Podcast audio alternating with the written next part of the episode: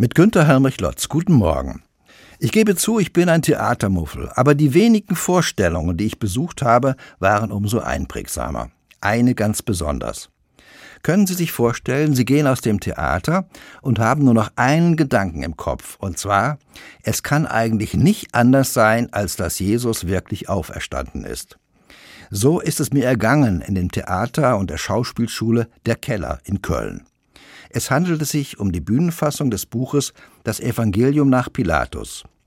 Dieses stammt von dem meistgespielten französischen Dramatiker Erik Emanuel Schmidt. In dem Stück geht es um Folgendes.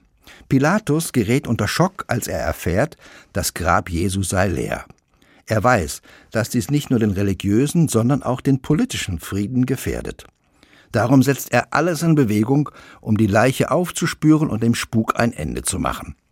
Zunächst geht er davon aus, dass die Jünger den Leichnam gestohlen haben, um das Gerücht der Auferstehung in die Welt zu setzen.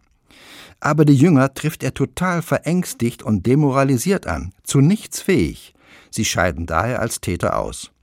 Der nächste Verdächtige ist Josef von Arimathia, der Jesus bestattet hatte. Aber ihn findet Paulus selbst als Opfer eines Überfalls. Ebenso Fehlanzeige. Schließlich fällt der ganze Verdacht auf den hohen Priester. Als Pilatus ihn besucht, findet er ihn völlig aufgelöst vor. Ihn hat gerade die Nachricht erreicht, Jesus sei anderen erschienen. Also kann es auch nicht der hohe Priester gewesen sein. Nun bleibt nur eine letzte Variante. Jesus war gar nicht richtig tot. Darum findet man keinen Leichnam und deswegen kann er jetzt auch wieder den Menschen begegnen. Aber durch die medizinische Erklärung eines Arztes bestätigt sich für Pilatus auch dieser Verdacht nicht. Alle Versuche, das Gerücht der Auferstehung zu widerlegen, gehen ins Leere. Was bleibt? Wie gesagt, der Gedanke setzt sich im Kopf fest, es kann eigentlich nicht anders sein, als dass Jesus wirklich auferstanden ist.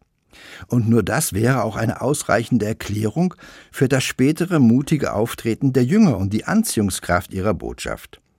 Und übrigens, morgen ist wieder Sonntag, der Tag der Auferstehung Jesu. Deshalb ist es ein Feiertag. Ohne die Auferstehung müssten morgen alle arbeiten. Aber nicht nur wegen dem Feiertag ist es wichtig. Vielmehr lässt sich für jeden eine großartige Hoffnungsperspektive entdecken, die über den Tod hinausreicht. Günter Hermrich Lotz, Pforzheim, Evangelisch-Freikirchliche Gemeinde